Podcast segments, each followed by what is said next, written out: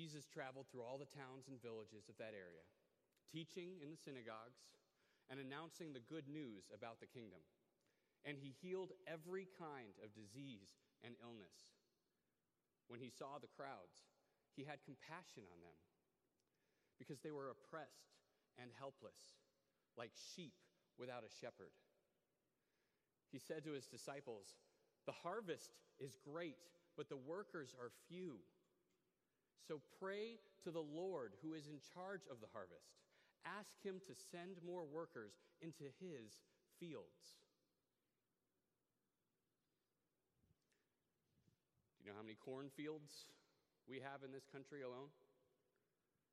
90 million acres of corn in the United States, which annually produces 13 billion bushels of corn every year. Can you fathom that number? I mean, I can't.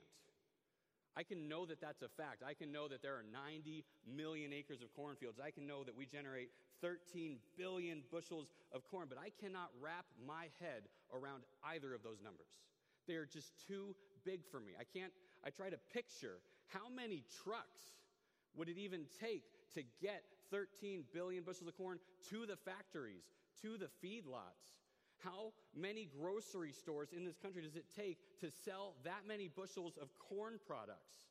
And I cannot wrap my mind around that number. The harvest is absolutely great. It's greater than anything we can fathom. And the problem is, when we get in those situations as human beings, we get overwhelmed. When we, we get a number that's just so huge, it literally boggles the mind uh, that we just get that overwhelmed sensation. And, and, and two things happen to us when we get overwhelmed. And the first thing can be explained by talking about jam, as long as we're on the subject of fruits and grains. When was the last time you looked at the jelly aisle at your local grocery store? How many varieties of jam is it possible for there to be? It's fathomless. And in fact, studies have shown when it comes to jam, they, they did an experiment, and the grocery store set out 24 varieties of jam on one day. And then the next day, they only set out six varieties of jam. And they alternated back and forth for a few days, and then looked at the numbers and saw how much jam the shoppers in that store bought on those different days. And so, what do you think? Which day did the customers buy more jam? When they had more choices, 24 choices, or when they had six choices? Six. Because apparently, what happens is when you are a shopper and you see 24 varieties of jam, you say, I just can't even deal with that today, and you go right to the peanut butter. Because choosy moms choose Jif, and then I mean, it's made, the choice is already made for you. When we get overwhelmed, we actually shut down mentally, physiologically, our brain just says, I just cannot even deal with that. And you don't even make a decision. You don't even buy any jam. It's the first thing that happens when we get overwhelmed. The second thing that happens when we get overwhelmed is our brain frantically tries to find a way to cope with the overwhelmed sensation. It's kind of like in printing. If any of you know printing, that on the screen is a picture of a stereotype. I don't know if you knew that, that stereotype is a printing term originally. And a stereotype was used because the way printing used to work, if you wanted to print a page of a newspaper or a book, you'd have to take a little metal piece with an A and a C and an R and, and all the letters, and you have to put them all together and spell out your words, and then put those all together to make your sentences and fill out your page.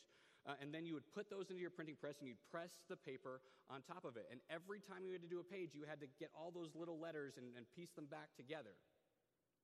But if there was a page that you knew that you were going to have to print again, that you knew it wasn't just this one time, but there'd maybe be a reprint or, you, or it's a newspaper and you have to print a bunch of them. Uh, if you knew you were going to print the page again, what you would do is you would make a stereotype of that page. So that the next time you had to print it, you didn't have to spend all the time sorting and arranging and getting all the letters back where they were supposed to be. You could grab the stereotype, just print that, and move right on. A stereotype was a time saving device to help us when we get overwhelmed with the number of things we have to deal with. A stereotype helps us to reduce that and make the energy manageable. And so you can see how that word came to mean what we mean today, because when we see large groups of people, when we get overwhelmed by information, uh, our brain has come up with a stereotype to just go, oh, I've already figured out what that situation entails, and your brain can just make the judgment and move on. And that is not inherently a bad thing. That's the way our brains work.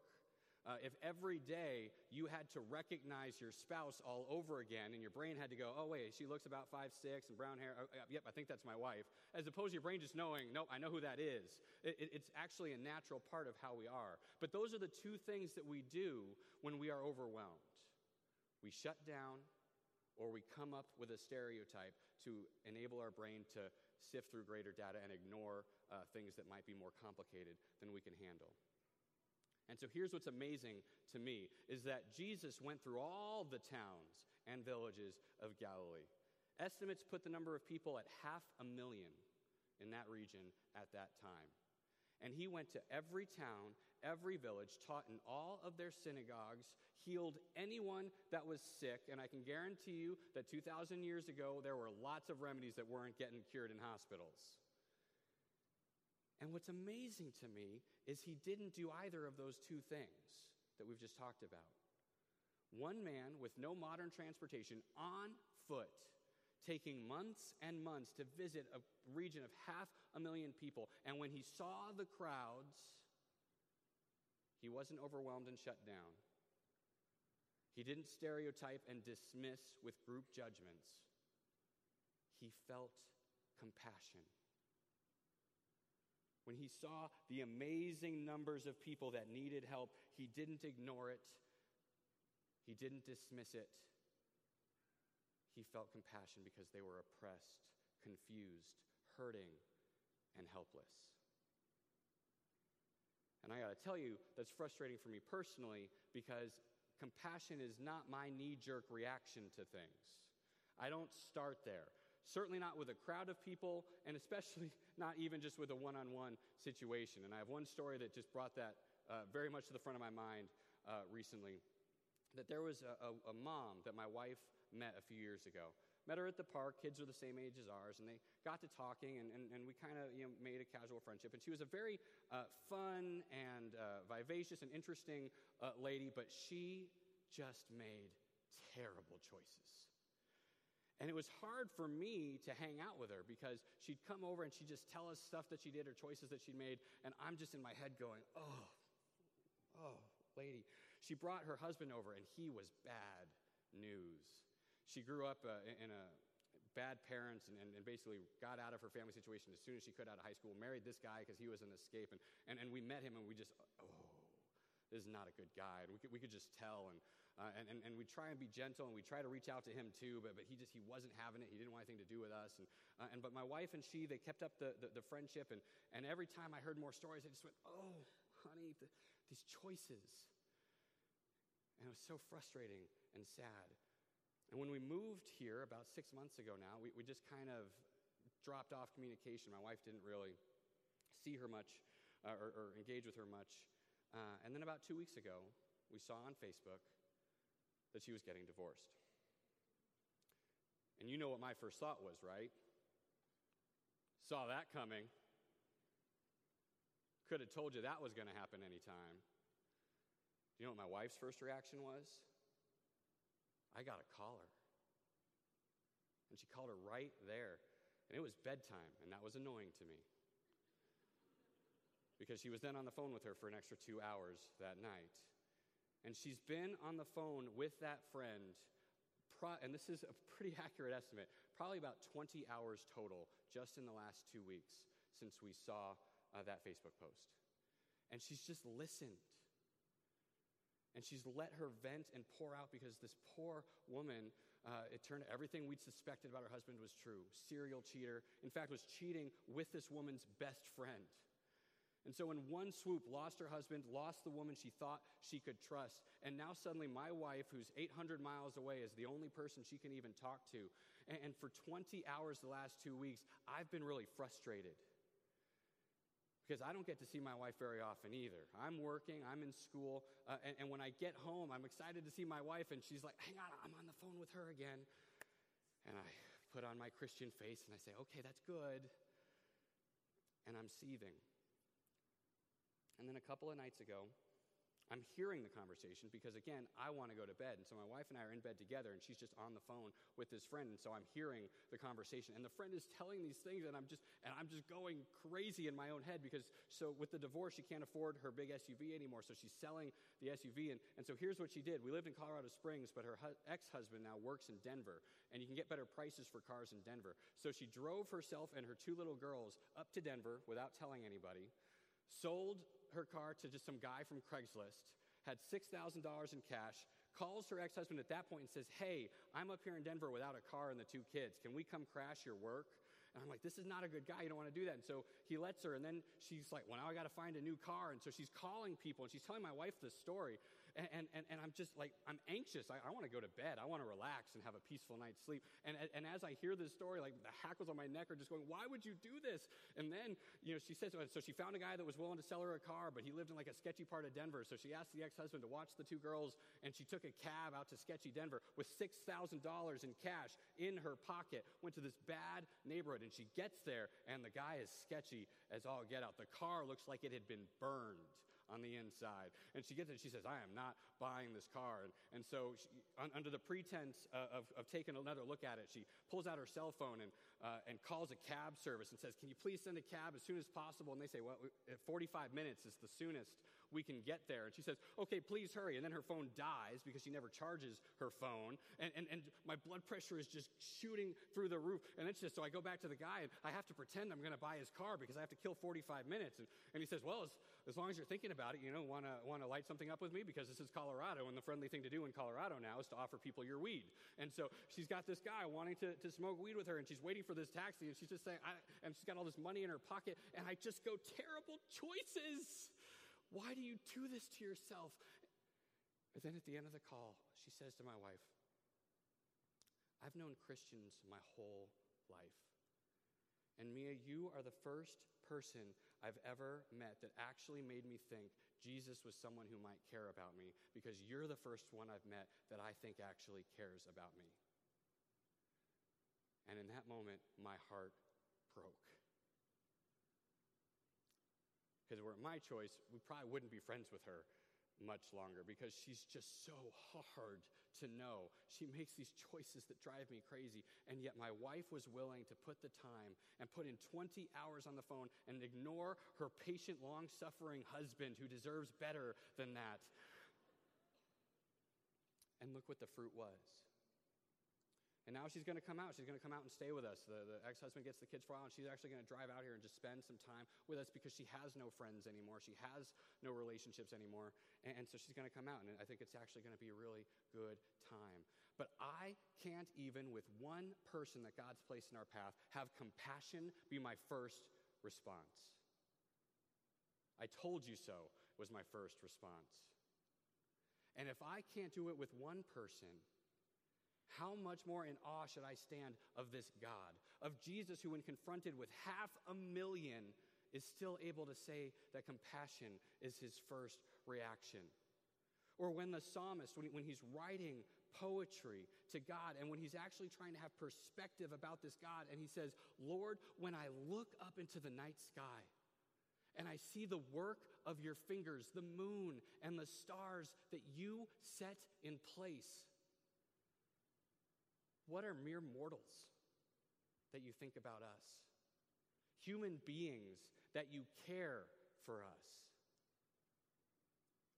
Because if we put it in the perspective of creation, we think 90 million acres of corn is a lot. How about the trillions of stars in the universe? And yet, with all of this harvest, God still says, I feel compassion for you. He doesn't ignore us, He doesn't blow us off, He doesn't shut down because he's overwhelmed or stereotype. Instead, as the psalmist also says, Just as a father is compassionate for his children, so the Lord has compassion for those who fear him. He knows how weak we are, he, he remembers that we are but dust. And instead of saying, You're dust, there's too many of you, and you all make terrible choices, he feels compassion for us.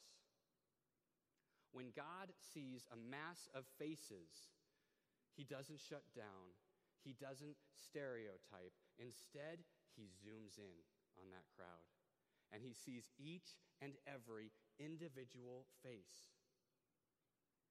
And he has compassion.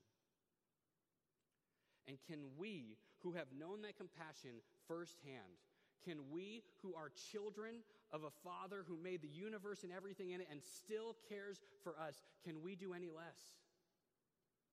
And yet, I know that I do less every day as recently as these last two weeks.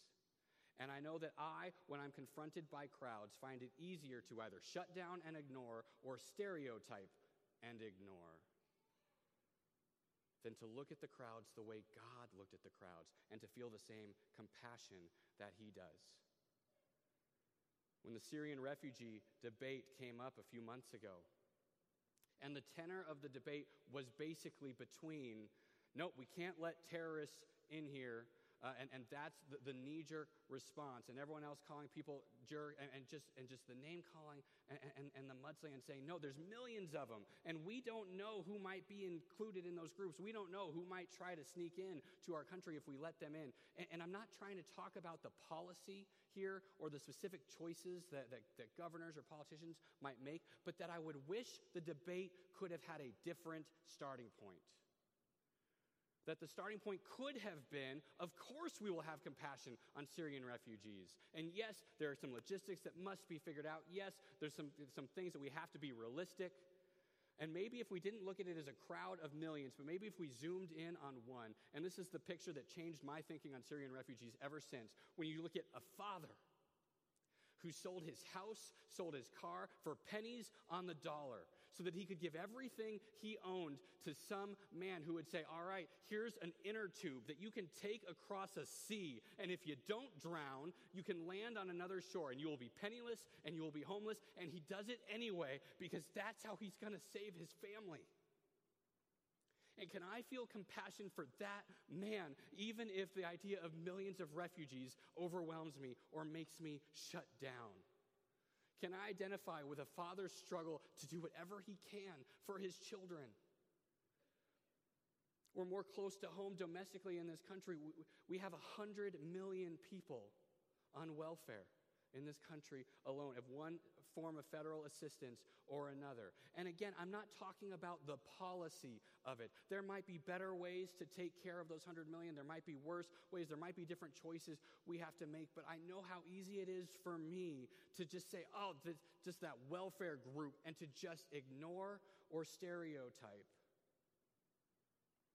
Where maybe if I focused on an individual, and instead saw a working mom who has to work two part time jobs because one of them doesn't pay enough. And because they're both part time, she doesn't have health care benefits for her family. And so, on top of not making a very good wage and having to work more hours, she still is also having to pay $1,000 a month just to provide health care for the family. And she hopes and prays that she has a relative who is unemployed because at least that's someone who can watch the kids while she puts in 80 hours of work that week.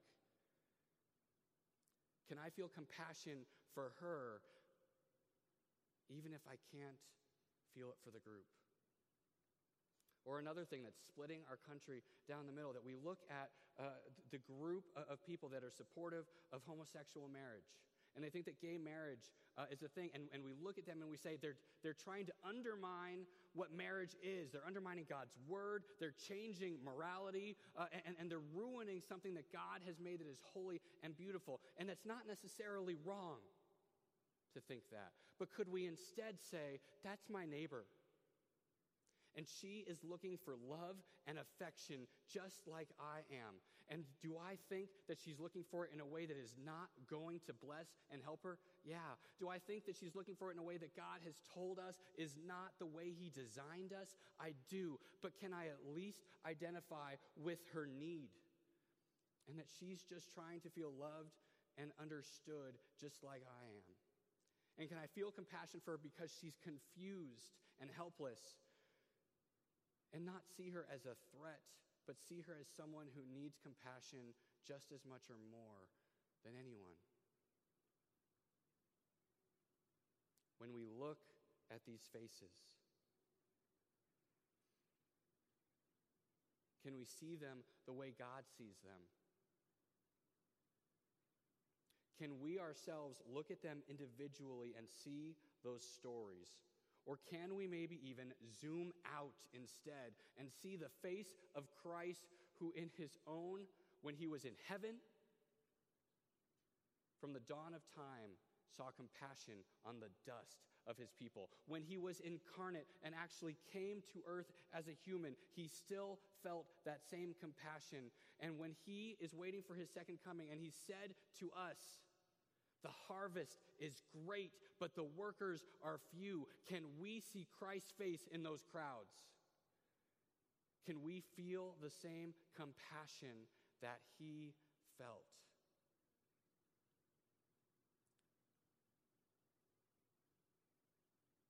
Can we look at the grains of the harvest and not be overwhelmed, not shut down? But feel compassion for each and every kernel that is harvested. 13 billion bushels of corn every year. But there are 7.4 billion people on this earth. And again, that's a number I can't fathom.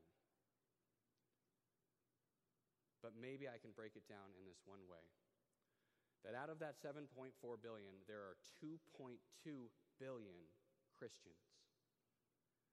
And I don't think that the problem is that there are not enough Christians. When we pray to God to send more workers for the harvest, I don't think we're saying that we need more numbers. I think what we're truly praying for is that the numbers that are already there would feel that compassion as Christ felt it for the crowds.